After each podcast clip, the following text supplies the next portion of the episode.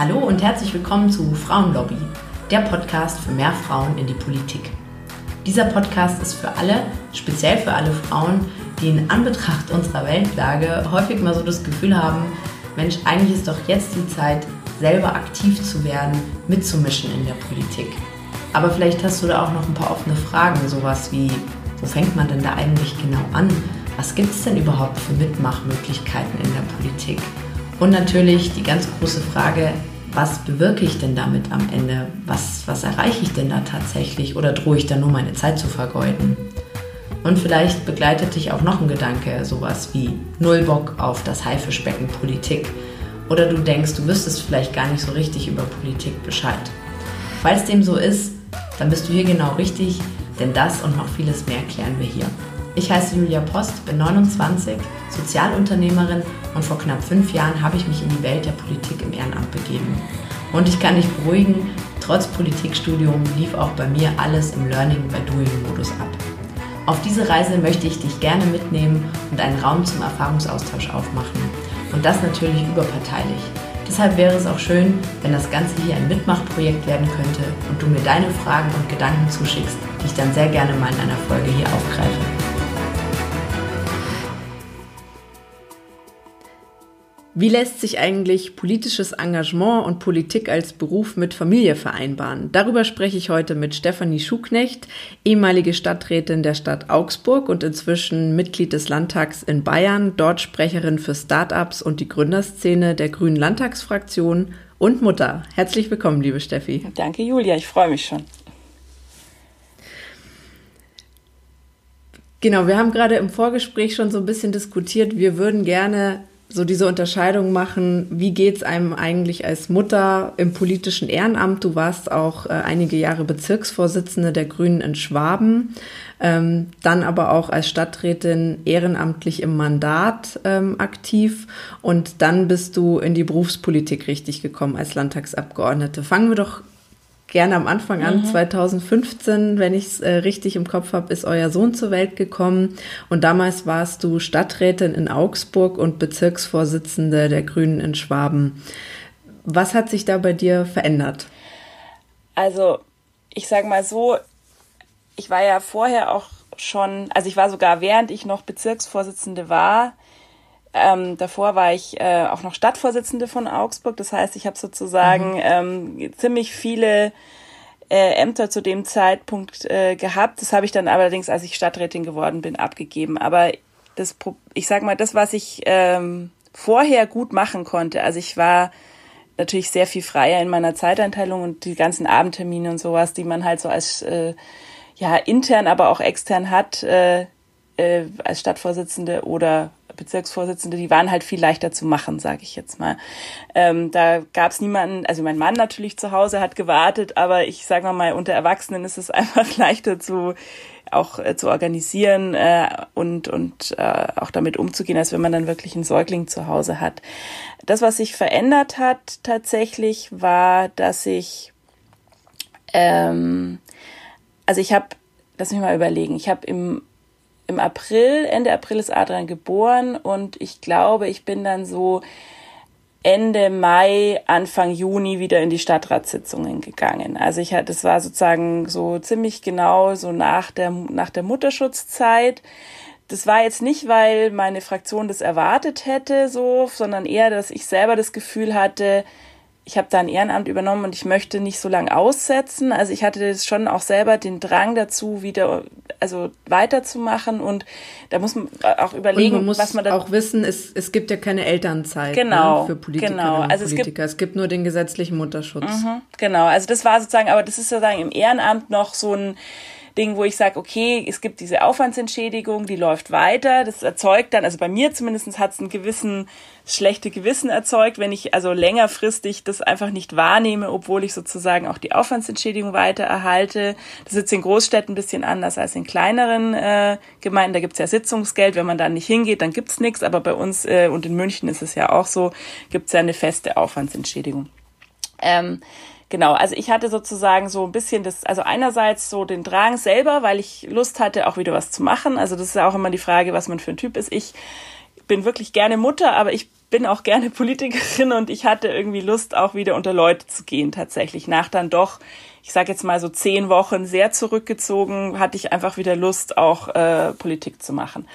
Und ähm, dann war, ich hatte wahnsinnig Glück äh, zu dem Zeitpunkt, äh, dass meine Schwiegermutter sehr viel Zeit hatte in dem Zeitfenster und tatsächlich äh, bereit war, Adrian zum Stillen vorbeizubringen. Also wir haben sozusagen wirklich so alle drei Stunden kam sie, hat ihn gebracht, ich bin halt kurz rausgegangen und dann hat sie ihn wieder mitgenommen. Ja, also bei den langen Stadtratssitzungen. Das sind ja jetzt eh nicht also es ist ja einmal im Monat die lange Stadtratssitzung, also oder Ausschusssitzungen auch. Da habe ich immer geguckt, dass ich ihn nicht dabei hatte. Intern hatte ich ihn schon immer dabei. Also wenn ich in die Fraktionssitzung gegangen bin, Dienstagabend zum Beispiel, äh, da war er immer dabei. Da hatte ich aber auch sozusagen schon ein tolles Vorbild, weil die Martina Wild, unsere jetzige zweite Bürgermeisterin, hat ungefähr ein gutes Jahr vorher auch noch ihre dritte Tochter bekommen. Und ich habe einfach das schon miterlebt, dass das geht und dass das auch in Ordnung ist und dass das in der Fraktion überhaupt keine Diskussion ist, dass man die Kinder dabei hat.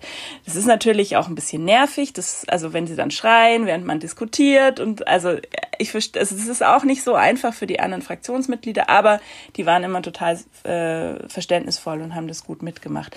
In der in den externen Sitzungen war es tatsächlich so, da äh, da da sage ich mal, da habe ich es mich nicht getraut, ist das falsche Wort, aber da wollte ich es nicht, weil ich das Gefühl hatte, ich kann nicht so konzentriert der Sitzung folgen und ich muss mich ja zu Wort melden. Und wenn dann gerade in dem Moment das Kind irgendwie unruhig wird und so.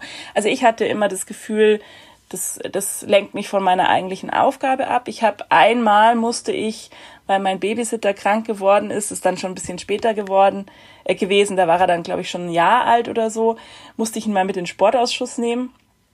Ähm, und es war also für mich eine total nervige Sitzung, weil da konnte er gerade laufen und dann ist er ständig da hinten hin und her gerannt und ich musste immer irgendwie ihn beruhigen und gleichzeitig irgendwie da im Ausschuss. Also es war wirklich stressig und äh, und es ist natürlich auch so, dass dann, wenn dann nicht die eigenen Grünen nur da sind, sondern auch die von den anderen Parteien, äh, halt auch blöde Sprüche kommen. Ähm, einer von meinen, ja, nicht so lieben Kollegen hat dann am Ende gemeint, nächste Mal bringt er seinen Hund mit. Ähm, äh, wenn das äh, jetzt so so Einzug hält sozusagen. Also äh, da muss man schon ein dickes Fell haben, wenn man das, also wenn man es so machen will, dass man die Kinder wirklich immer dabei hat. Also ich halte es auch für die Kinder eigentlich eine Zumut, für eine Zumutung, weil es einfach als Baby geht's vielleicht noch, aber danach ist es auch einfach wahnsinnig langweilig. Also so drei, vier Stunden, da muss man dann ruhig ja. sitzen und kann vielleicht mal was malen nebenher. Aber also es funktioniert definitiv nicht. Deswegen, also sagen wir mal, die, die Herausforderung dann, wenn du, wenn du das Mandat in Kommunalen hast, ist einfach, du musst ja doch was tun, du hast Redebeiträge zu halten. Ähm, das ist ja sozusagen nicht so, wie wenn du intern im Parteivorstand dann diskutierst halt und stehst mal auf und machst nebenher was, das geht schon. Aber sag ich mal jetzt, ich finde im, im Mandat kommunal ist es dann schon echt schwierig geworden. Und dann kommt es natürlich noch dazu, dass es auch äh, von den Zeiten her, ich weiß es nicht, bei uns ist es so, dass wir 14.30 Uhr anfangen im Stadtrat, auch in den Ausschüssen. Und es geht dann sozusagen in den Abend rein. Das heißt, es geht halt auch aus den klassischen Betreuungszeiten von Kindergärten und Krippen und so weiter raus. Das heißt, es war immer so, dass ich diesen Übergang organisieren musste. Also wenn irgendwie, was weiß ich, der Kindergarten schließt um fünf und die Stadtratssitzung geht aber bis neun, dann war klar, ähm, entweder ist mein Mann schon zu Hause, der aber äh, zu dem Zeitpunkt noch in München gearbeitet hat, also auch mit dem Pendeln zurück, es war auch manchmal nicht so einfach, oder eben die Oma oder die Babysitterin hat sozusagen die Lücke gefüllt. Also es ist immer mit extrem viel Organisationsaufwand äh, zusammenhängen und ähm, und es kostet halt auch Geld, sage ich jetzt mal. Also weil du, wenn man sie, wenn man die Betreuung outsourcen muss, dann zahlt man dafür. Und eben, da hilft halt nicht nur die Krippe oder der Kindergarten, weil es halt immer in Zeiten geht, wo die klassische Betreuung nicht funktioniert, wenn man nicht die Großeltern vor Ort hat. Das ist natürlich sozusagen bei uns noch das Gute. Wir haben da einfach sehr viel Unterstützung hier vor Ort gehabt, auch in der Zeit. Wenn ich dich jetzt aber richtig verstanden habe und äh, so erlebe ich es auch bei meiner Fraktionskollegin, die jetzt auch im Sommer ein Kind bekommen hat und äh, während Corona hatten wir eh viele Kinder bei uns in der Fraktion, weil ja auch die Betreuung äh, im Frühjahr ähm, ausgesetzt war und dann einfach viele einfach die Kinder auch mitnehmen mussten. Ähm, eine Unterstützung von der Stadt oder von der Gemeinde gibt's aber nicht.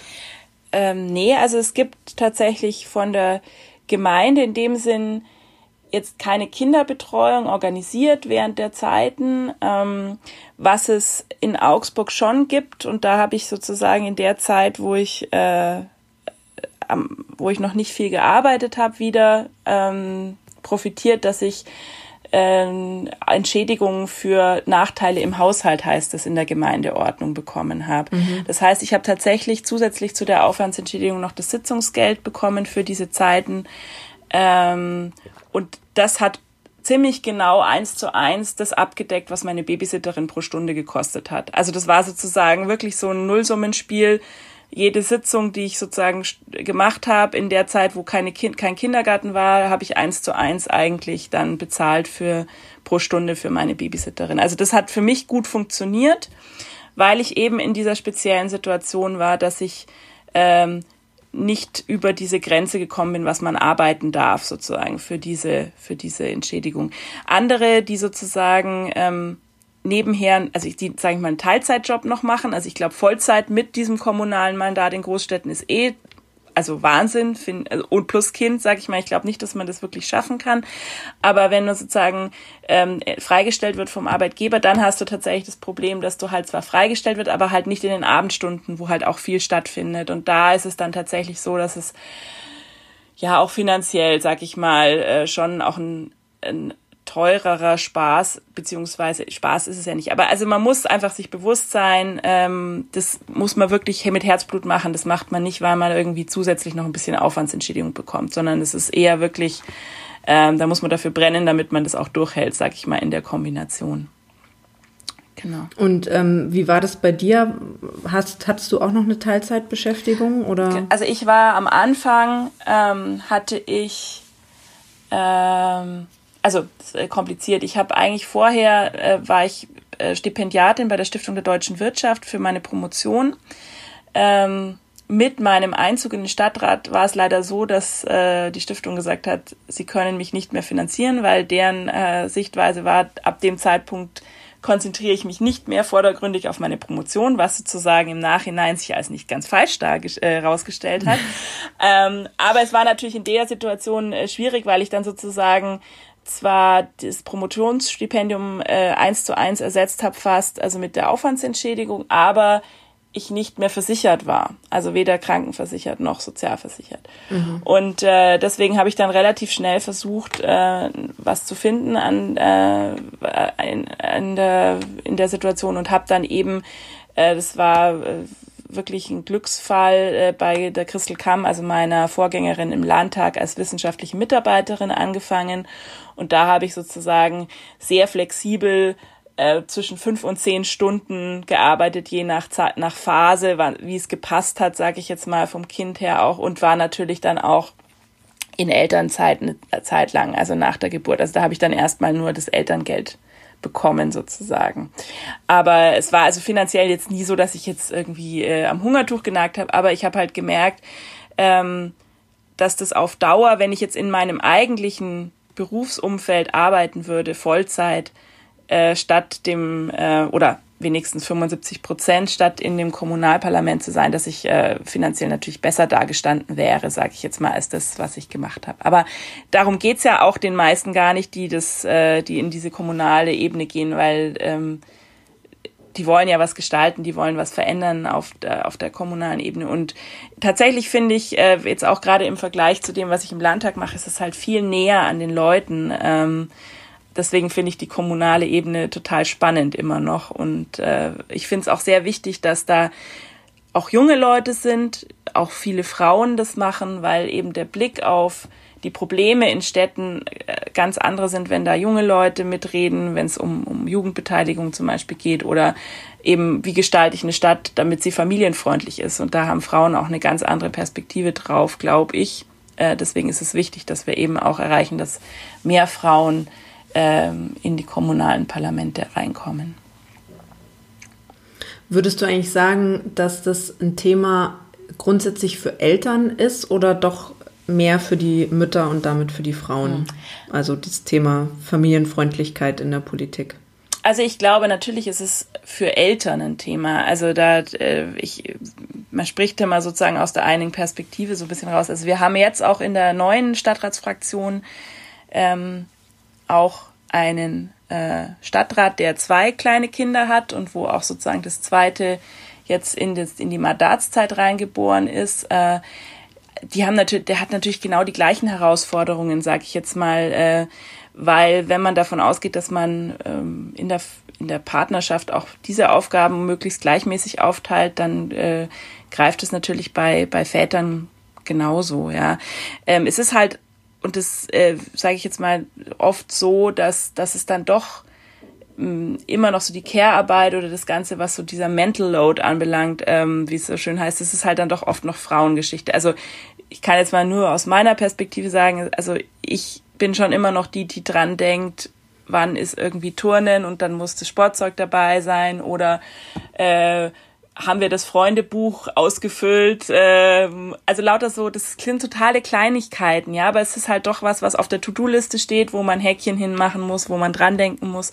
Und das sind, glaube ich, ganz oft Aufgaben, die immer noch Frauen eher ähm, auf der To-Do-Liste stehen haben als die Männer, würde ich jetzt so sagen. Da würde ich gerne noch mal so an das Mental Load äh, anknüpfen. Ähm, also du hast ja vorhin äh, schon, schon äh, schön beschrieben, es geht ja da auch einfach um formale Sachen jetzt im, im kommunalen Mandat, dass du halt ähm, bei den Abstimmungen einfach für deine Fraktion sozusagen nicht fehlen darfst sozusagen oder dich da verpflichtet fühlst, äh, dabei zu sein. Ähm, aber wie hat sich deine Arbeit ähm, auch in der Zeit gestaltet? Also ähm, das lebt ja auch davon, dass du proaktiv ähm, vor Ort bist und guckst, wo sind Probleme, die gelöst werden wollen und Anträge zu formulieren. Mhm. Ähm, also es geht ja da nicht nur darum, ich sag jetzt mal äh, überspitzt formuliert, dass du passiv nur dabei mhm. bist und mit den Arm hebst oder nicht, sondern du musst ja auch aktiv ganz viel vorantreiben. Äh, wie hat sich das äh, gestaltet? Hattest du den Kopf frei ähm, oder wie hast du das organisiert? Also ich, ähm, ich sag mal so, in der ersten Phase, im ersten halben Jahr, wo Adrian noch viel zu Hause war, da habe ich halt die Zeitfenster, wo ähm, meine Schwiegermutter ähm, da war und sich kümmern konnte, halt für die Vorbereitung der Sitzungen genutzt, muss ich ganz ehrlich sagen. Also es war dann erstmal vordergründig das, was halt gemacht werden musste. Dann äh, nach einem halben Jahr ähm, haben wir Adrian in der Krippe eingewohnt. Erstmal nur ein paar Stunden, immer so drei Stunden vormittags. Ähm, und die drei Stunden waren dann tatsächlich so, dass äh, ich gut wieder auch Termine wahrnehmen konnte. Natürlich äh, vormittags, das ist, sage ich jetzt mal, vielleicht äh, dann nicht die ganzen, sind dann nicht die ganzen Abendveranstaltungen sofort wieder gewesen, aber ich war zum Beispiel im Wirtschaftsausschuss und sage ich mal so Unternehmensbesuche und Einzelhandelsthemen und so, die kann man also gut auch vormittags bearbeiten.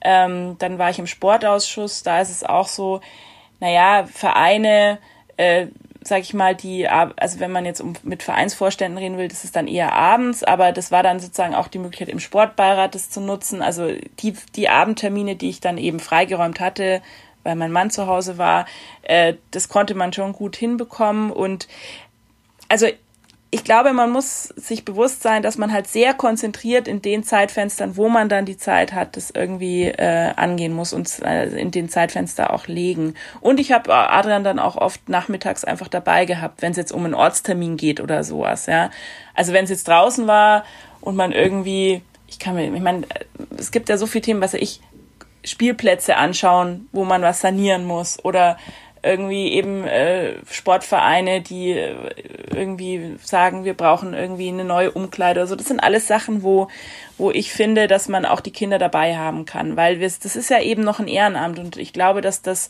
die Sichtbarkeit, äh, dass Stadträte eben nicht nur ich sage jetzt mal, äh, Rentner über 65 sind, äh, die viel Zeit haben und eben dann abends viel, viel auch in den Abendrunden sitzen können. Ich glaube, das ist auch wichtig, dass man das einfach zeigt, dass das äh, eine Aufgabe ist, die eben in allen äh, Alterssparten möglich ist. natürlich mit Aufwand verbunden. Also ganz klar, ist nicht einfach, aber es ist machbar. Ja. Ja. Ähm, was würdest du sagen, können oder was, was müsste so strukturell sozusagen passieren, damit so ein kommunales Ehrenamt äh, noch besser und leichter stemmbar ist mit Familie? Also ich glaube, zum einen ist eben, wenn man die Sitzungen tagsüber legt, muss ich ehrlich sagen. Also ich meine, wir fangen jetzt 14.30 Uhr an, das ist schon sozusagen besser, weil man dann wenigstens ähm, einen Teil der Zeit äh, in Betreuungsfenstern liegt. Ähm, stringente Sitzungsleitung, ähm, ganz klar, ähm, also dass man einfach jetzt nicht irgendwie anderthalb Stunden äh, dann halt noch debattiert, obwohl eigentlich alles gesagt ist. Also ich glaube, das habt ihr alle schon mal erlebt, dass äh, das dann irgendwie, und jetzt sagt der Fünfte das, was schon vier andere gesagt haben, aber halt, äh, man hat es noch nicht selber gesagt ja. und so. Ähm, also feste Endzeiten sind tatsächlich was, was ich sehr wertvoll gefunden habe. Immer, also nichts fand ich schlimmer, als sozusagen in eine Sitzung zu gehen und nicht zu wissen, wann man rauskommt. Also das war für mich also einfach von der also vom Kopf her, aber auch von der Organisation her irgendwie äh, am schwierigsten. Also wenn man ungefähr, sag ich mal, wenn man weiß, okay, das geht zwar heute lang, aber 2030 sozusagen ist, äh, ist Ende Gelände, ja, dann weiß man einfach, okay, man kann dem Kind auch sagen, du, ich komme heute um halb neun, ich, äh, da, da schläfst du zwar dann schon, aber ähm, ich gebe dir dann noch einen Bussi und dann sehen wir uns morgen früh oder so. Aber dieses sozusagen, es kann auch schon um sechs zu Ende sein, wartet mit dem Essen oder nicht. Also das sind jetzt, sage ich mal, keine schlimmen Sachen, aber es ist tatsächlich was, wo ich festgestellt habe für mich, wenn ich nicht sicher weiß, wann es zu Ende ist, das hat mich gestresst sozusagen und auch in der Familie irgendwie die Orga schwieriger gemacht, weil man dann sozusagen nicht sicher wusste, was Sache ist. Und ähm, ja, Kinderbetreuung während der Sitzung, das weiß ich nicht, das ist sicher für manche gut, also dass man sagt, man bietet sowas an, aber nicht jedes Kind bleibt sozusagen bei Leuten, die es noch also nicht so gut kennt. Äh, ich meine, nicht umsonst gibt's ja diese Eingewöhnung in den Kindergärten und so. Also ich glaube tatsächlich, dass sozusagen diese, dieses Sitzungsgeld für diese, also für Eltern, dass das, wenn es das sozusagen grundsätzlich gäbe und nicht nur, wenn man irgendwie ähm, wenn man eben zufällig äh, unter diesen Stunden ist, wo man das dann bekommt. Ähm, das wäre gut, weil dann kann jeder sozusagen für sich die Entscheidung treffen, wie er die Betreuung organisieren will. Aber es ist sozusagen kein Nachteil, dass man die Kinder hat. Oder es ist ja nicht nur Kinder, es gibt ja auch äh, Leute, die pflegen ihre Angehörigen oder so. Also das ist ja sozusagen jetzt nicht nur rein auf das, auf dieses Kinderthema fokussiert, sondern es gibt ja viele Lebenslagen, wo man andere äh, Verpflichtungen auch noch hat. Ähm, ja, das, was halt schwierig zu organisieren ist, ist tatsächlich das, was, also so, was ich jetzt mal das Netzwerken jenseits der klassischen mhm. Sitzungen anbelangt. Also oft beginnt ja das, äh, das Aushandeln von Mehrheiten und so dann erst nach der Sitzung, wenn man noch gemeinsam irgendwie bei einem Bier beieinander sitzt. Und das muss ich ehrlich sagen, das, ähm, das merke ich auch jetzt noch im Landtag, also auch wo ich es jetzt beruflich mache, dass ich halt mich selten dann noch abends zwei Stunden mit dazusetzt, weil dann mein Fokus schon der ist, ich möchte noch heimkommen rechtzeitig, entweder um noch gute Nacht sagen zu können oder wenigstens dann am nächsten Tag daheim gewesen zu sein, um in der Früh noch zwei Stunden daheim zu haben, ja. Und ich glaube, das ist tatsächlich der Unterschied zu denen jetzt, also um jetzt mal zur Richtung Landtag auch äh, schon ein bisschen zu kommen, äh, die, die halt keine kleinen Kinder haben, oder halt oder gar keine, sag ich mal, die können halt in diesem Zeitfenster Dienstag bis Donnerstag einfach durchgängig in München bleiben und nutzen dann die Abende einfach auch äh, für dieses Netzwerken zwischen zwischen den Abgeordneten, aber auch mit Verbänden oder je nachdem. Und das ist tatsächlich was, was ich jetzt in dieser Form immer extra legen muss. Also wenn ich mich jetzt mit Verbändevertretern treffe oder äh, mit Kolleginnen Austausch zu einem bestimmten Thema, dann schaue ich halt, dass ich das wirklich zu einem Mittagessenstermin mache oder dass ich sozusagen das tagsüber lege, damit ich dann abends äh, eben nach Hause fahren kann. Ähm, das ist jetzt, sage ich mal, das habe ich jetzt für mich so entschieden. Ich habe auch gar keine Übernachtungsmöglichkeit in München. Es geht auch von Augsburg natürlich relativ problemlos, muss man ehrlich sagen. Da bin ich auch habe ich auch Glück. Äh, wenn ich jetzt aus Aschaffenburg käme oder so, dann wäre da gar kein Denken dran, dass man jeden Tag, äh, jeden Abend heimfährt, ja, weil man meistens gar nicht mehr durchkommt mit dem Zug. Aber ähm, das sind so Sachen, die, die man sich bewusst sein muss. Und das gilt natürlich genauso auch für, für das Parteiamt, ähm, wenn man einfach äh, regelmäßig auf den Stammtisch gehen kann, kriegt man natürlich viel mehr mit und ist viel präsenter, als wenn man eben nur zu den klassischen Pflichtsitzungen hingehen kann, sag ich mal. Und das ist dann halt irgendwann ist es so eine, man muss es für sich rausfinden, äh, wie viel so Netzwerktermine kann ich noch reinpacken, ohne dass es sehr auf Kosten meines Familienlebens geht. Ja. Und das hat natürlich jeder, hm. weil Freizeit und Hobbys hat ja jeder auch noch, aber sag ich mal, die, diese familiäre Komponente, die, die lässt sich halt ähm, ja schwerer so wegorganisieren, sag ich jetzt mal, ja. Genau. Und kannst du da empfehlen, dass man sich einfach am Anfang auch überlegt, wo lege ich meinen Fokus, meine Priorität drauf oder in welchem Verhältnis will ich es haben? Ja. Ich sag ein Netzwerktermin in der Woche oder zwei. Ja. Ähm, oder bist du da so rangegangen? Also ich, ich hatte ja sozusagen in Anführungszeichen das Glück, dass ich 2014 Stadträtin geworden bin und 2015 Mutter. Das heißt, ich hatte ein Jahr lang Zeit, um wirklich auf jede Veranstaltung zu rennen, die man so äh, angeboten bekommt. Also es, vielleicht kann, kann man sich gar nicht vorstellen. Die Fülle an Einladungen, die man plötzlich bekommt, wenn man Stadträtin wird, das ist wirklich unglaublich. Ähm, und ich sag mal, nicht jede ist sinnvoll. Und nicht jede, also es macht auch nicht Sinn, dass alle Stadträte aus der Fraktion zu allen Terminen rennen. Das heißt, man muss echt irgendwie gucken, dass man sich, dass man Arbeitsteilung macht, dass man wirklich in dem Fachbereich, wo man zuständig ist, die Sachen besucht und dann auch nochmal aussortiert.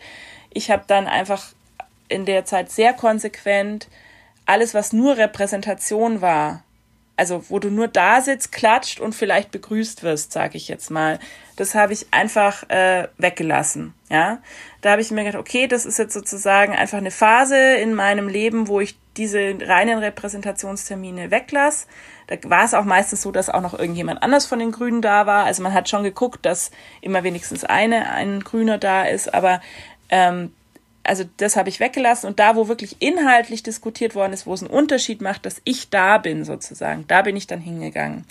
Ähm, und das hat eigentlich ganz gut funktioniert, ja. Also nicht immer, will ich jetzt nicht behaupten. So dieses mit einmal einmal pro Woche am Abend, das kann man sich schon vornehmen, aber äh, das kommt ja auch so in Wellen, ja. Also man hat Wochen, ja. Äh, also in der Sommerzeit zum Beispiel, da ist dann auch mal vier Wochen gar nichts oder wenig, sage ich jetzt mal. Und äh, also vor Weihnachten, das ist jetzt dieses Jahr äh, nicht so, aber hat man irgendwie eine Weihnachtsfeier nach der anderen, wo man eigentlich hingehen könnte. Ähm, und dafür gibt's dann andere Phasen, wo es wo es weniger ist. Also deswegen, ich würde jetzt nicht so die feste Grenze einmal pro Woche oder so. Ähm, ich glaube, man muss es, äh, man muss irgendwie gucken, dass es insgesamt eine ausgewogene Sache ist. Aber das muss dann auch jeder für sich entscheiden. Und dann gibt's natürlich immer noch Störfeuer. Ich sage jetzt mal, Kind wird krank, dann kannst, kannst du so viel organisiert haben vorher, das, da, da ist dann einfach der Wurm drin und dann funktioniert das auch alles nicht mehr.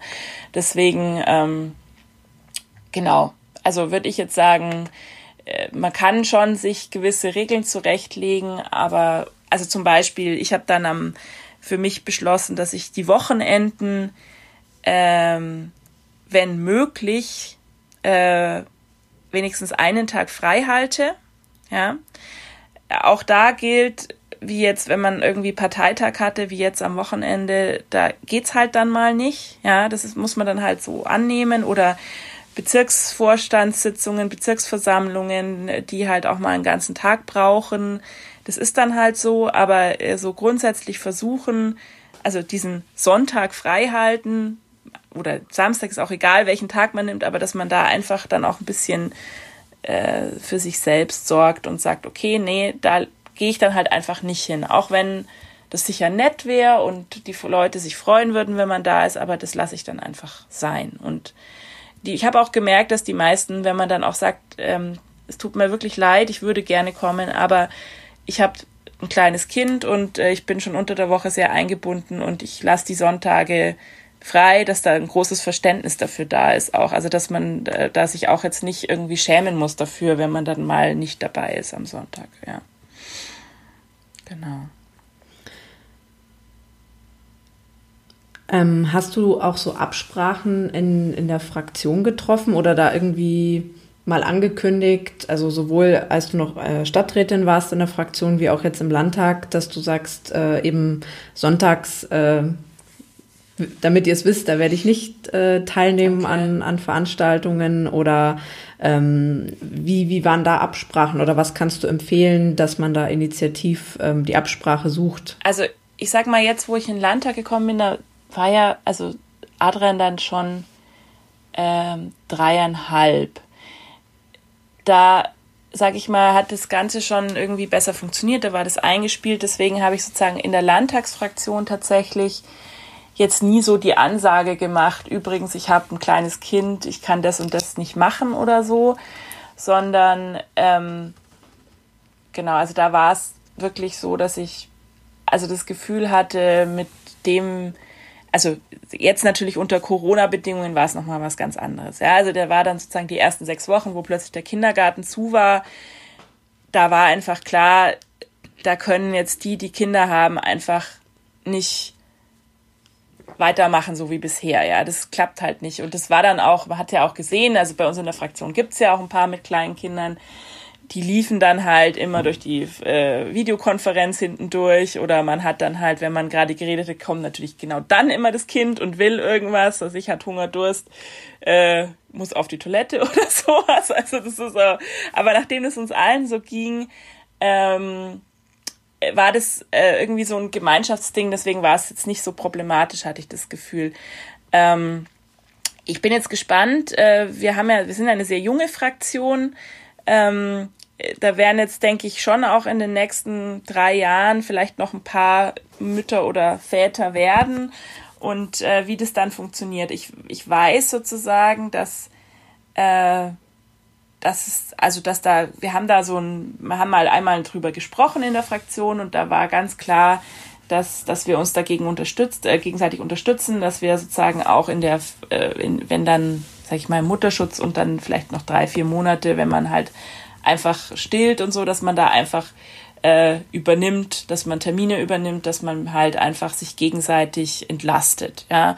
Und da, also da habe ich wirklich ganz großes Vertrauen in der Fraktion, dass das auch äh, völlig unstrittig ist und dass wir uns da gegenseitig äh, keine Steine in den Weg legen. Ähm, das war sozusagen ja eher auch wieder, das war ja beim Stadtrat bei mir genauso. Also die eigenen Leute sind in den seltensten Fällen das Problem. Also so habe ich es zumindest wahrgenommen. Es ist ja wirklich eher so, wie gehen die anderen damit um? Ja? Und so dieses, ähm, also diese Fragen, wo ist jetzt ihr Kind, wenn sie hier sind oder ähm, ja, also so, so Themen, wo ich schon das Gefühl habe, es wird eher Frauen die Frage gestellt. Also Beispiel mein Stellvertreter in meinem Ausschuss, der hat vier Kinder. Ähm, aber da habe ich das Gefühl, das spielt es überhaupt keine Rolle, sondern der ist halt einfach in München und äh, da fragt keiner, was macht, wo sind jetzt die vier Kinder sozusagen. Aber wenn man selber, also ich meine, ich habe ja nur eins. Äh, insofern ist es auch besser zu organisieren. Aber, aber tatsächlich habe ich schon das Gefühl, dass dort eher von den anderen so ein bisschen dieser Vorwurf kommt, äh, ja, als Frau, äh, wie ist es eigentlich? Und also unsäglich ist natürlich von der, von der ganz rechten Ecke sozusagen, äh, da hatten wir mal eine Debatte auch, ähm, da ging es dann so Richtung, ja, Frauen mit Kindern hat, hätten im Landtag nichts verloren, weil die sollen sich gefälligst zu Hause um die Kinder kümmern, sage ich jetzt mal. Ich meine, das ist natürlich, so vertritt das wirklich nur eine Partei im Landtag, aber, ähm, aber man merkt schon, dass so äh, interessierte Nachfragen immer wieder kommen, wie man das dann hinbekommt. Und es muss jetzt nicht böse gemeint sein, aber es ist, sage ich mal, immer mit so diesem Unterton, äh, ja, tut es den Kindern denn gut? So ein bisschen habe ich das Gefühl. Mhm. Also, ja. Okay, aber das klingt so, dass es auf jeden Fall ähm, ja auch ein gutes Klima schafft, wenn man da vielleicht vorab sogar mal in der Fraktion auch drüber spricht, ganz allgemein, mhm. ähm, wie du das jetzt berichtest. Und ähm, weil du jetzt auch gerade so andere Parteien und Fraktionen ansprichst, ähm, man hat ja da auch über die Parteigrenzen hinweg äh, Kontakt und, und tauscht sich da auch mal aus. Wie, wie ist das für Frauen in anderen äh, Parteien oder Fraktionen? Also was, was wird da geredet? Was, was erhörst du äh, oder was erfährst du da im Gespräch? Also es gibt tatsächlich auch ähm, so ein Austauschgremium von den frauenpolitischen Sprecherinnen der Fraktionen, die sich regelmäßig treffen auf Einladung der Landtagspräsidentin und eben verschiedene Vereinbarkeitsthemen besprechen. Und ähm, ich fand es ganz interessant. Ich habe noch mal so ein bisschen gelesen im Vorfeld. Äh, Im April 2019 haben sie sich zum Beispiel speziell mit der Vereinbarkeitsthematik für Landtagsabgeordnete beschäftigt. Und äh, da gab es dann sozusagen so Hinweise, dass man ja mal über Videokonferenzen für Fraktionssitzungen nachdenken könnte. Und das ist natürlich jetzt aus der heutigen Perspektive sehr amüsant, mhm. weil äh, wir ja jetzt eigentlich seit einem halben Jahr äh, Fraktionssitzungen, Arbeitskreise, alles äh, online stattfinden lassen und äh, das äh, relativ schnell so äh, einfach normal geworden ist. Ähm, das was aber natürlich, also das ist so ein bisschen, man lügt sich da auch ein bisschen in die eigene Tasche, weil nur weil es online stattfindet, heißt es ja nicht, dass es leichter zu vereinbaren ist. Ja, das, was ich mir spare, sind die Fahrten nach München. Ja, das spart Zeit und das ist sozusagen äh, tatsächlich was, was diese Zeit kann man dann anderweitig nutzen. Aber da kommt dann meistens noch eine Videokonferenz. Genau, genau. Also es ist dann immer noch, es wird dann immer noch enger ge gelegt sozusagen. Aber genau. Ähm, also tatsächlich ist das was, äh, was Zeit spart, weil die Fahrzeiten wegfallen. Aber während der Sitzung muss man ja auch irgendwie gucken, was man mit den Kindern macht. Ja und ähm, sag jetzt mal, wenn diese wenn diese Sitzungen im normalen Betreuungsfenster liegen, dann ist es ja im Normalfall in Ordnung zu Corona-Zeiten, wenn jetzt geschlossen ist, ist natürlich auch schwierig. Also man merkt einfach, dass, äh, dass die Probleme nicht gelöst sind dadurch, dass man sagt, man macht es jetzt online, weil man ja trotzdem konzentriert dabei sein soll. Ja? Ähm, aber äh, ich meine tatsächlich, dass wir als Abgeordnete einfach auch eine privilegierte Position haben, weil wir verdienen gut. Also wir haben, wir können es uns einfach leisten, ähm, ja die Betreuung zu professionell zu vergeben auch, also jenseits von Kindergarten und Krippe und so weiter.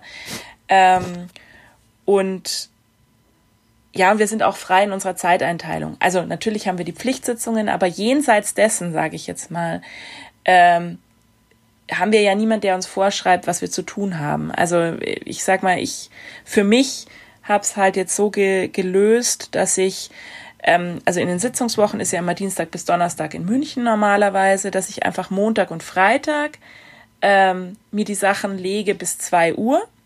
Dann habe ich sozusagen eine Lücke von vier Stunden, vier bis fünf Stunden, wo ich halt mich, wo ich Adrian abhole, wo wir was zusammen machen, wo wir einfach Zeit verbringen.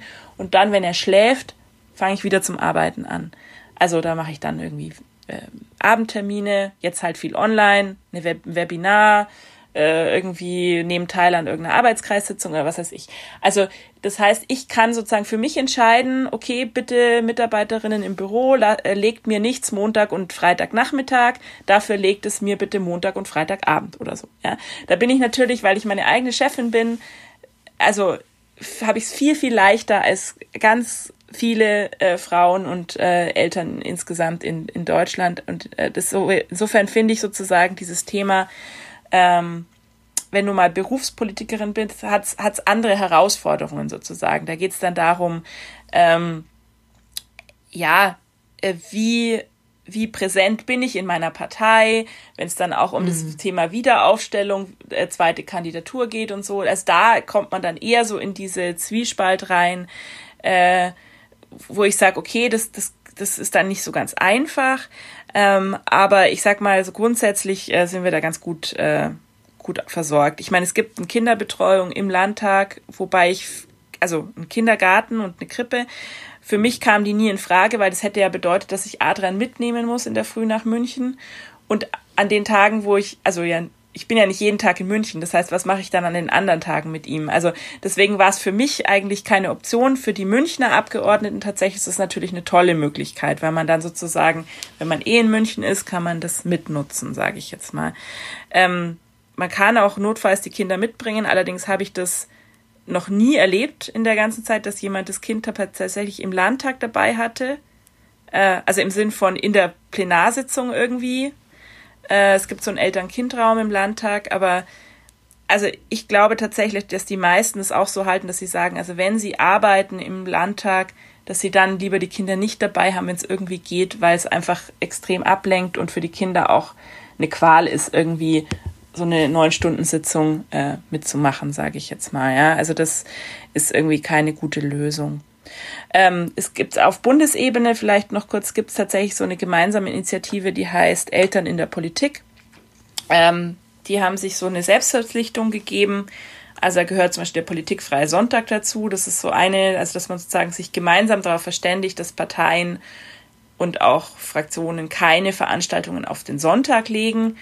Ähm, dann auch, dass man familienfreundliche Veranstaltungen macht, dass man am Wochenende also nur Veranstaltungen anbietet, wo auch Familien willkommen sind. Sei es jetzt, wenn es Kinderbetreuung gibt oder weil es halt so vom Setting ist, dass es okay ist, wenn Kinder dabei sind. Ähm, und eben das Thema effiziente Sitzungsleitung äh, mit festem Ende und dass man auch kollegial ist untereinander. Also dass wenn sozusagen jetzt eine Kollegin vor kurzem entbunden hat, dass man dann nicht irgendwie gegenüber der Presse sagt, ja, ist ja jetzt unmöglich, dass die an dieser. Wo ist die denn schon ja, wieder? wo ist, also die nimmt ja nie teil, so ungefähr, und also unmöglich ja. und so. Also ich meine, das ist, sind eigentlich Selbstverständlichkeiten, aber anscheinend äh, musste es auch mal zu Papier gebracht werden, damit man sich darauf verständigen konnte.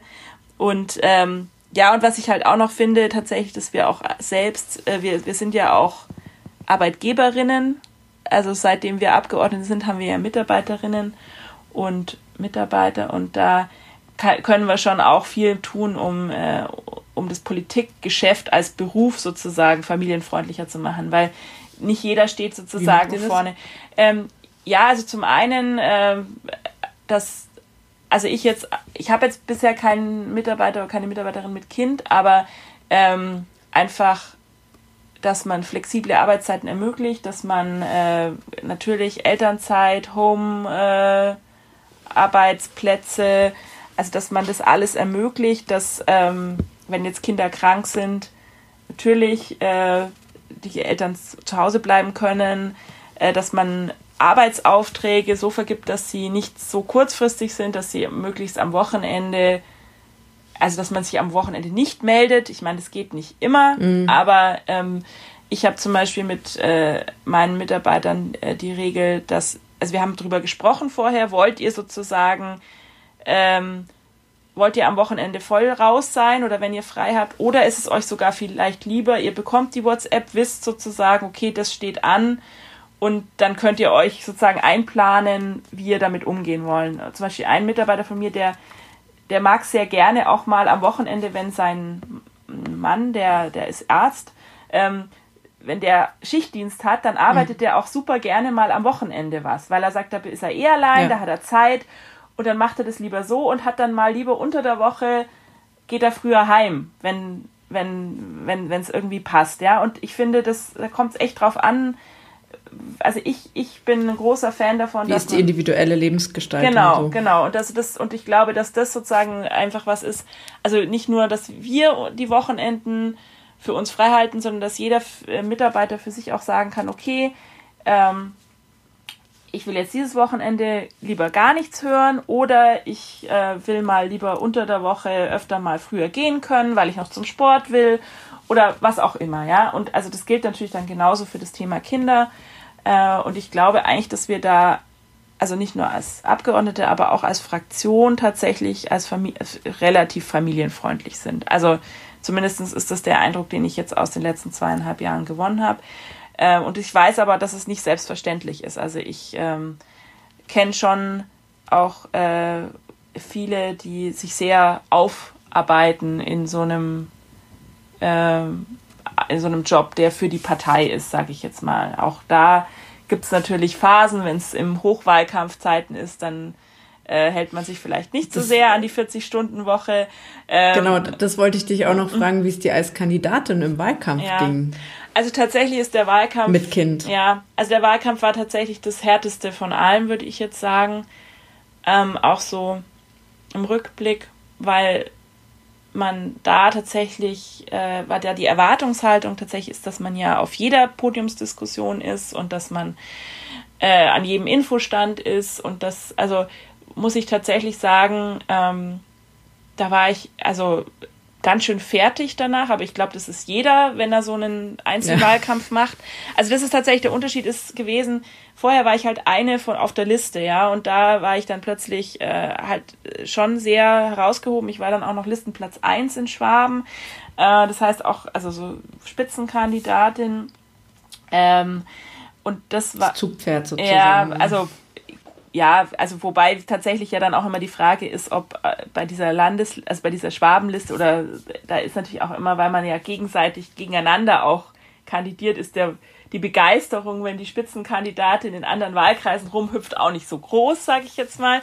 Also insofern, ähm, äh, ich sag mal so, es war, also ich war trotzdem natürlich schwerpunktmäßig viel in Augsburg, ähm, aber also puh, da, ein Stück weit ist das wirklich das, wo ich, wo man, glaube ich, für sich, sich, man muss einem bewusst sein, dass das eine Ausnahmesituation ist. Und ich würde sagen, also diese drei Monate vor der Wahl, oh, da muss man schon eine sehr stabile Beziehung haben und ein sehr stabiles Familienumfeld, um das einigermaßen über die Bühne zu bekommen. Ja. Also das, ja. Äh, und das muss einem einfach bewusst sein. Ja, also das ist jetzt nicht, ich würde niemandem abraten, also das will ich damit nicht machen. Ich will auch keine Angst machen, aber man darf sich da auch nicht, äh, man darf sich da keine Illusionen machen. Also sozusagen, ähm, wenn man, also ist auch die Frage, was man für Typ ist. Also ich habe tatsächlich dann halt schon schlechtes Gewissen gehabt, wenn ich irgendwo abgesagt habe.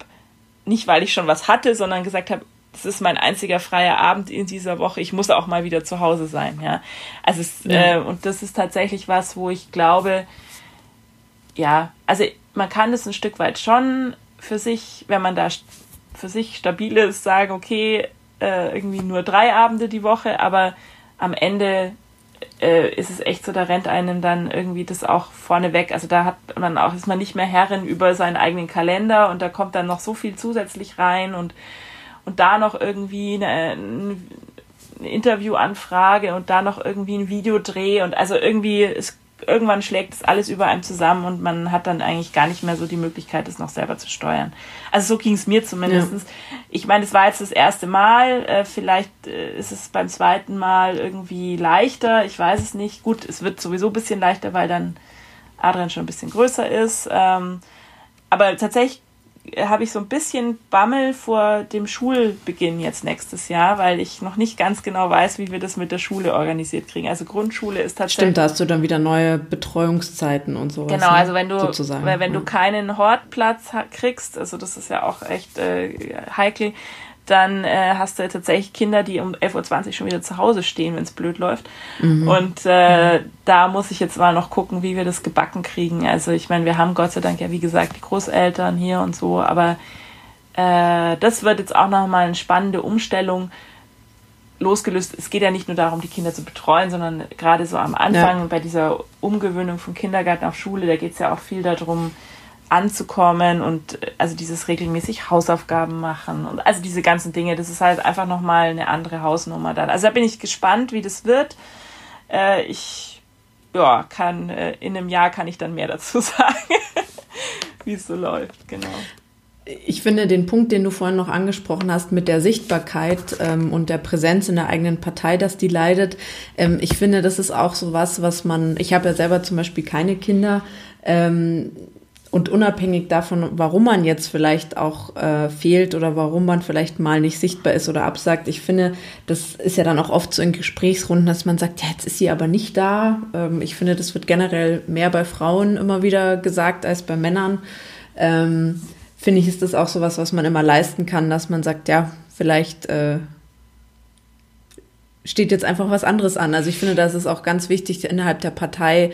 Ähm, ja, zu diesem Kulturwandel beizutragen, ja. auch wenn quasi nicht gerade über einen selber geredet wird, sondern dass man sagt, ja, das ist doch in Ordnung, man kann ja nicht immer überall sein. Das finde ich ganz wichtig, in diesen Gesprächsrunden da auch immer reinzugehen ja. und da aktiv dagegen zu sprechen. Auf jeden Fall, ja.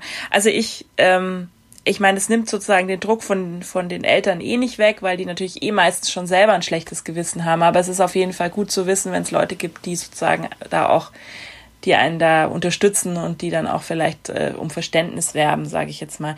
Also wo, was ich zum Beispiel, ähm, wo ich auch finde, also was man machen kann, das habe ich vorher vergessen zu sagen, ist zum Beispiel ähm, entweder eben Termine nachmittags legen oder dann in den späteren Abend. Also tatsächlich, jetzt sage ich jetzt aus meiner Erfahrung, ähm, also wenn sozusagen genau in diese Lücke 18 Uhr bis 20 Uhr Sachen neigelegt werden, das ist extrem schwierig, weil das genau die Phase ist, wo Essen ins Bett bringen und all das, was sozusagen irgendwie halt doch erfordert, dass man da ist meistens, äh, liegt. Und das ist was, was, also wo ich jetzt auch für mich also ich, ich habe jetzt für mich so gemacht, dass ich immer meine ganzen Webinare und so um 19.30 Uhr anfangen lasse, weil da bin ich sozusagen, mhm. da weiß ich, da, da ist dann Ruhe, da habe ich dann auch, da brauche ich auch kein schlechtes Gewissen mehr haben, weil das Kind schläft. Da braucht's mich jetzt erstmal nicht mehr. Das heißt, das, das erleichtert mir manches einfach auch nochmal. Und vielleicht kann man das auch, wenn es jetzt zum Beispiel um, um äh, Vorstandssitzungen geht oder sowas. Ja, also äh, dass wenn man es schon abend macht, weil es geht ja meistens nicht anders, dass man es dann sozusagen nicht gerade auch noch in diese in diese äh, El für Eltern wirklich wesentliche Lücke legt, sondern vielleicht ein bisschen später beginnen lässt. Ja, das genau, das wäre nämlich auch so noch meine Frage gewesen. Jetzt waren wir viel beim Mandat, aber ähm, was, wie, wie kann man Parteiarbeit familienfreundlicher gestalten? Also das eine ist, ähm, dass man eben auch da vielleicht aktiv drüber spricht und auch dafür wirbt. Und äh, das andere ist, was du jetzt gerade gesagt hast, diese Zeiten einfach beachten, weil dadurch, dass das ja Ehrenamt ist in der Partei, kann man da natürlich ähm, schlecht auf den Vormittag oder so ähm, genau. ausweichen. Ja. Also das, das finde ich eben, also Genau, also ich glaube tatsächlich, dass so diese, also das ist ja auch nicht in jeder Familie gleich. Es gibt auch Kinder, die erst um 21 Uhr ins Bett gehen, ja. Ähm, aber ich deswegen kann wahrscheinlich wird es nicht auf jede ja. Familie passen, ja.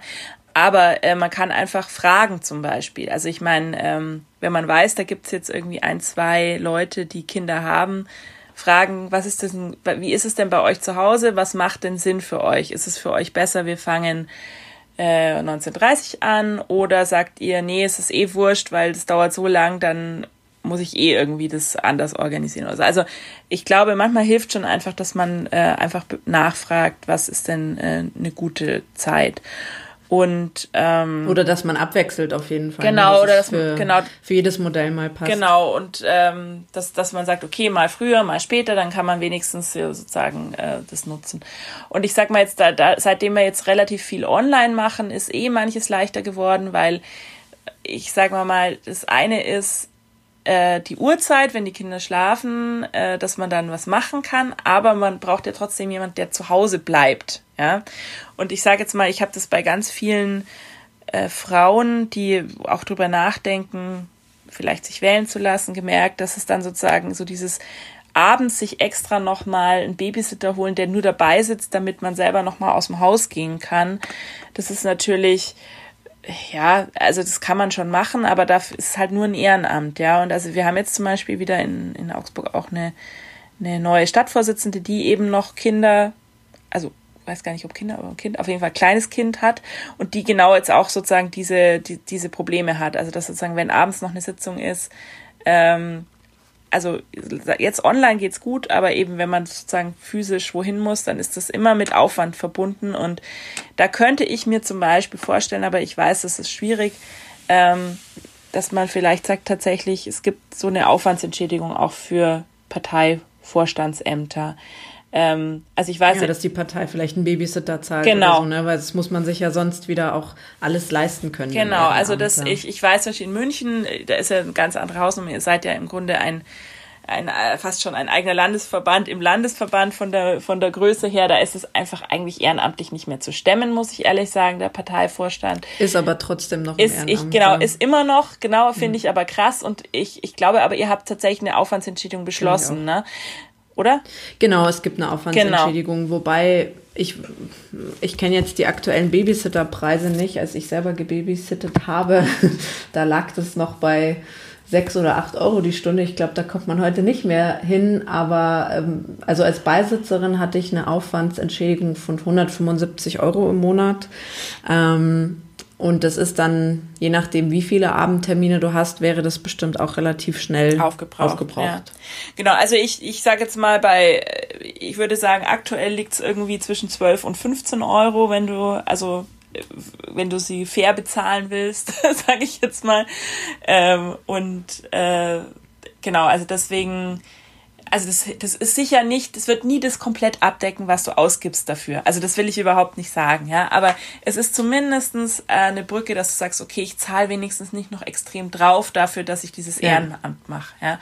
Und einfach auch so eine Wertschätzung, dass man sagt, okay, wir sehen, obwohl du in dieser Situation bist, bringst du dich in dieser Form ein und wir unterstützen das ein Stück weit.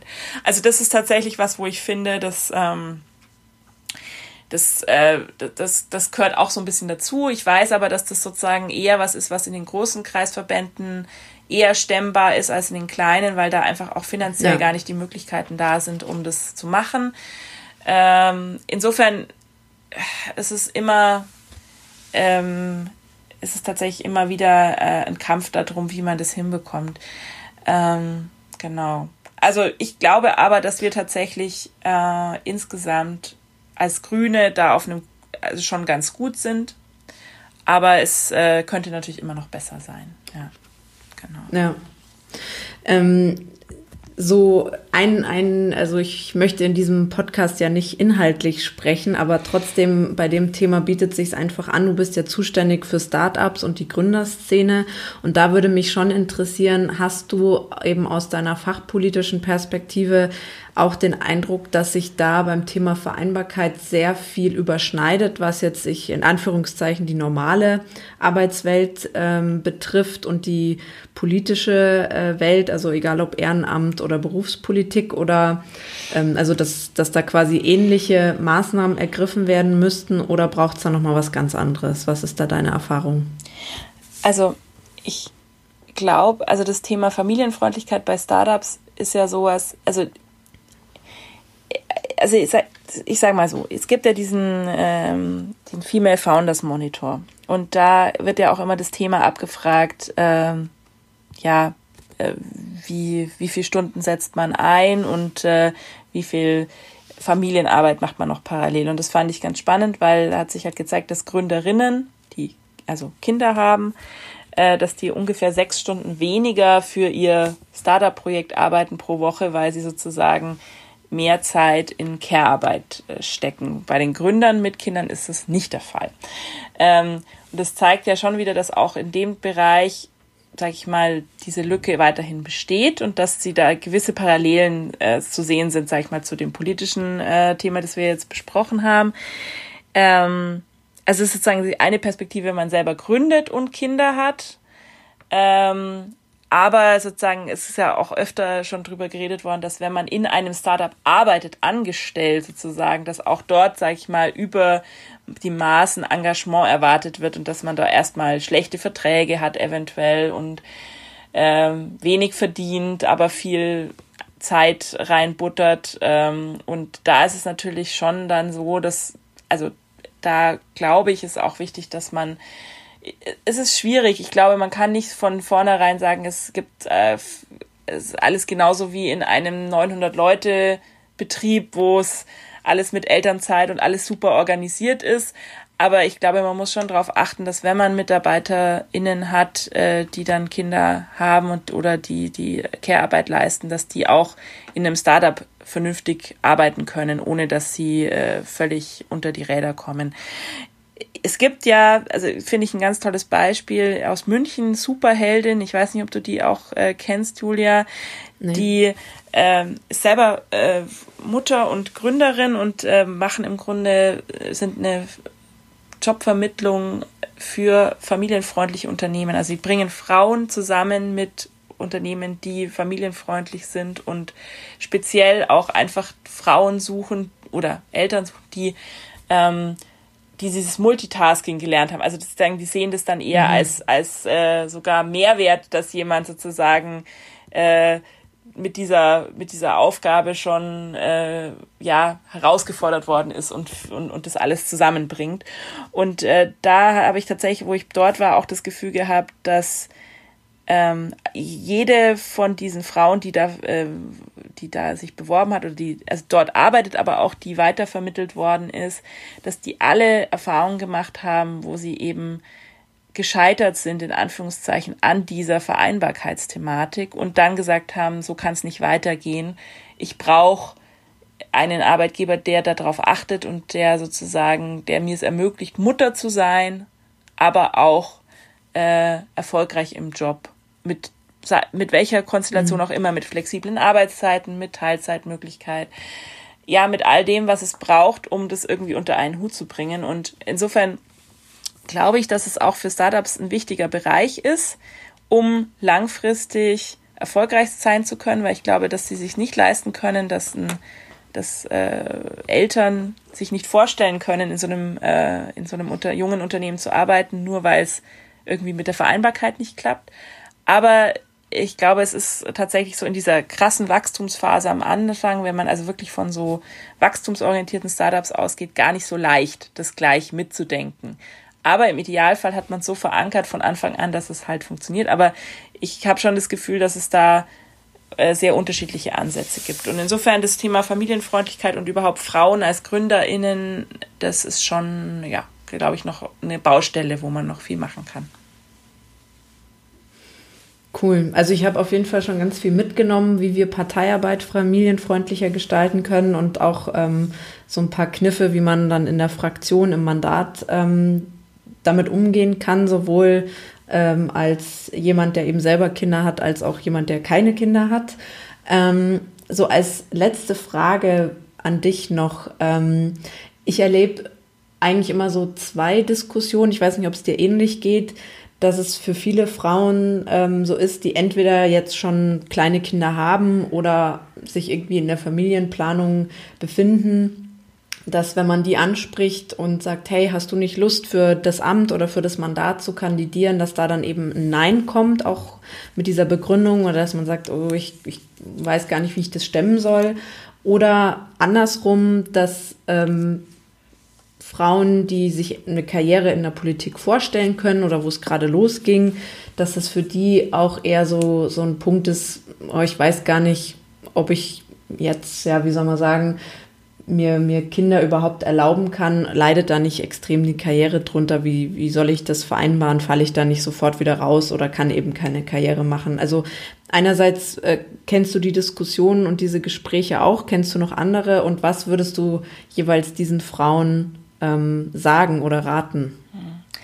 Also der eine Teil ist sozusagen, wenn man jetzt äh, junge Frauen oder äh, Frauen vor Ort hat, die sagt, äh, es passt gerade nicht, ähm, dann erzähle ich ihnen eigentlich immer so ein bisschen meine Geschichte und äh, versuche ihnen aufzuzeigen, dass das sehr wohl schaffbar ist, dass man sich nicht zu viel äh, schon aufbürden äh, braucht, aber dass man einfach sagt, okay, selbst wenn ich nur 50 Prozent geben kann von dem, was ich mir vorgestellt, ist das meistens auch noch ganz schön viel.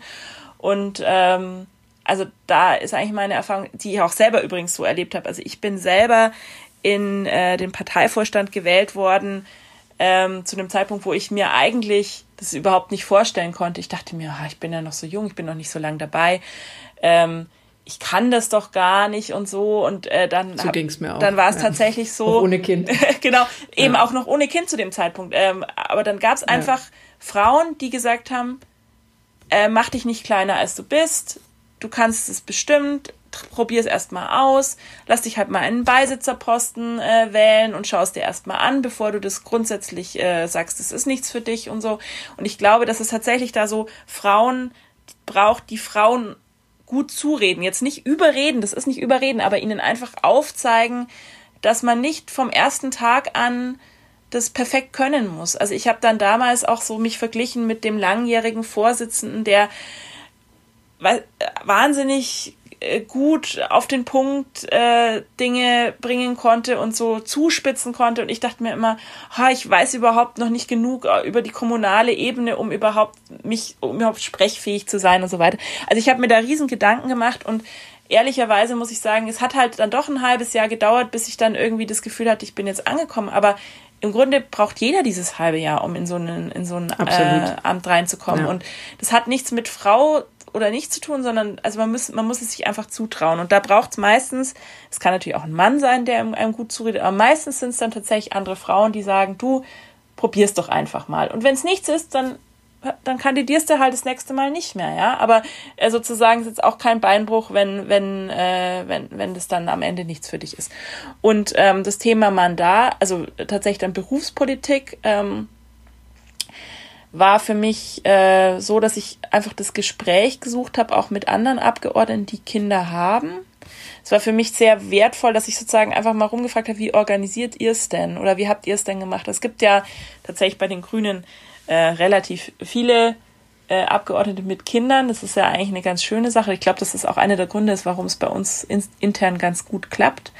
Ähm, und da habe ich einfach äh, wahrgenommen, dass also die waren alle total äh, nett und haben einfach so ganz ungeschönt auch so ein bisschen erzählt aus ihrem Alltag.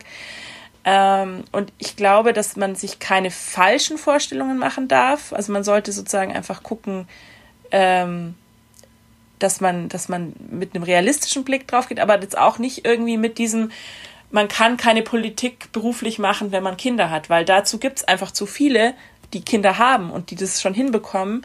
Und tatsächlich, wenn man dann in das Mandat reinkommt, dann hat man einfach auch nochmal äh, viel mehr Möglichkeiten, das zu organisieren und äh, die Zeit so einzuteilen, dass es funktioniert. Also und dann kommt natürlich bei mir noch dazu, also das, das muss man, habe ich ja auch vorher schon gesagt, dass ich, dadurch, dass ich in Augsburg wohne und sozusagen die, die, die Fahrt nach München einfach äh, so kurz ist, ist einfach vieles leichter.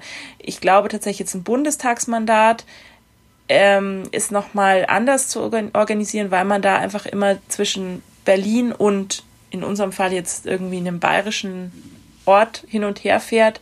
Und das ist tatsächlich was, wo ich das Gefühl habe, dass die meisten, die Kinder haben, es so organisiert haben, dass sie mit der Familie nach Berlin gezogen sind äh, und sozusagen dann eher die, das Haus oder die Wohnung in Bayern als zweit, also als zweiten Standort sehen, aber dass die Kinder hauptsächlich in Berlin sind, weil, weil es einfach dann familiär besser zu organisieren ist. Und, aber da muss man tatsächlich mhm. immer gucken, was man, also wie es für einen persönlich passt. Aber ich glaube, dass man berücksichtigen muss, wie, wie gut kann ich sozusagen vom Standort des Parlaments zu meinem Wohnort kommen und was macht Sinn. Das ist tatsächlich was, was man sich, glaube ich, vorher gut überlegen muss, damit es funktioniert.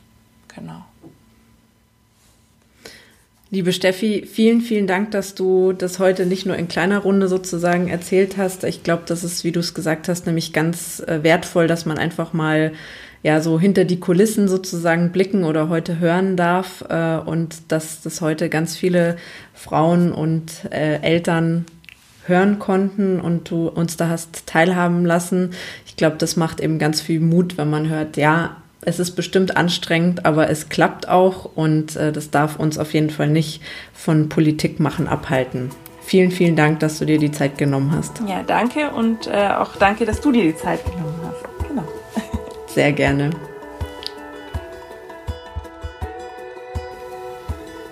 Ganz lieben Dank fürs Zuhören und dein Interesse. Ich hoffe, dass du ganz viel für dich mitnehmen konntest.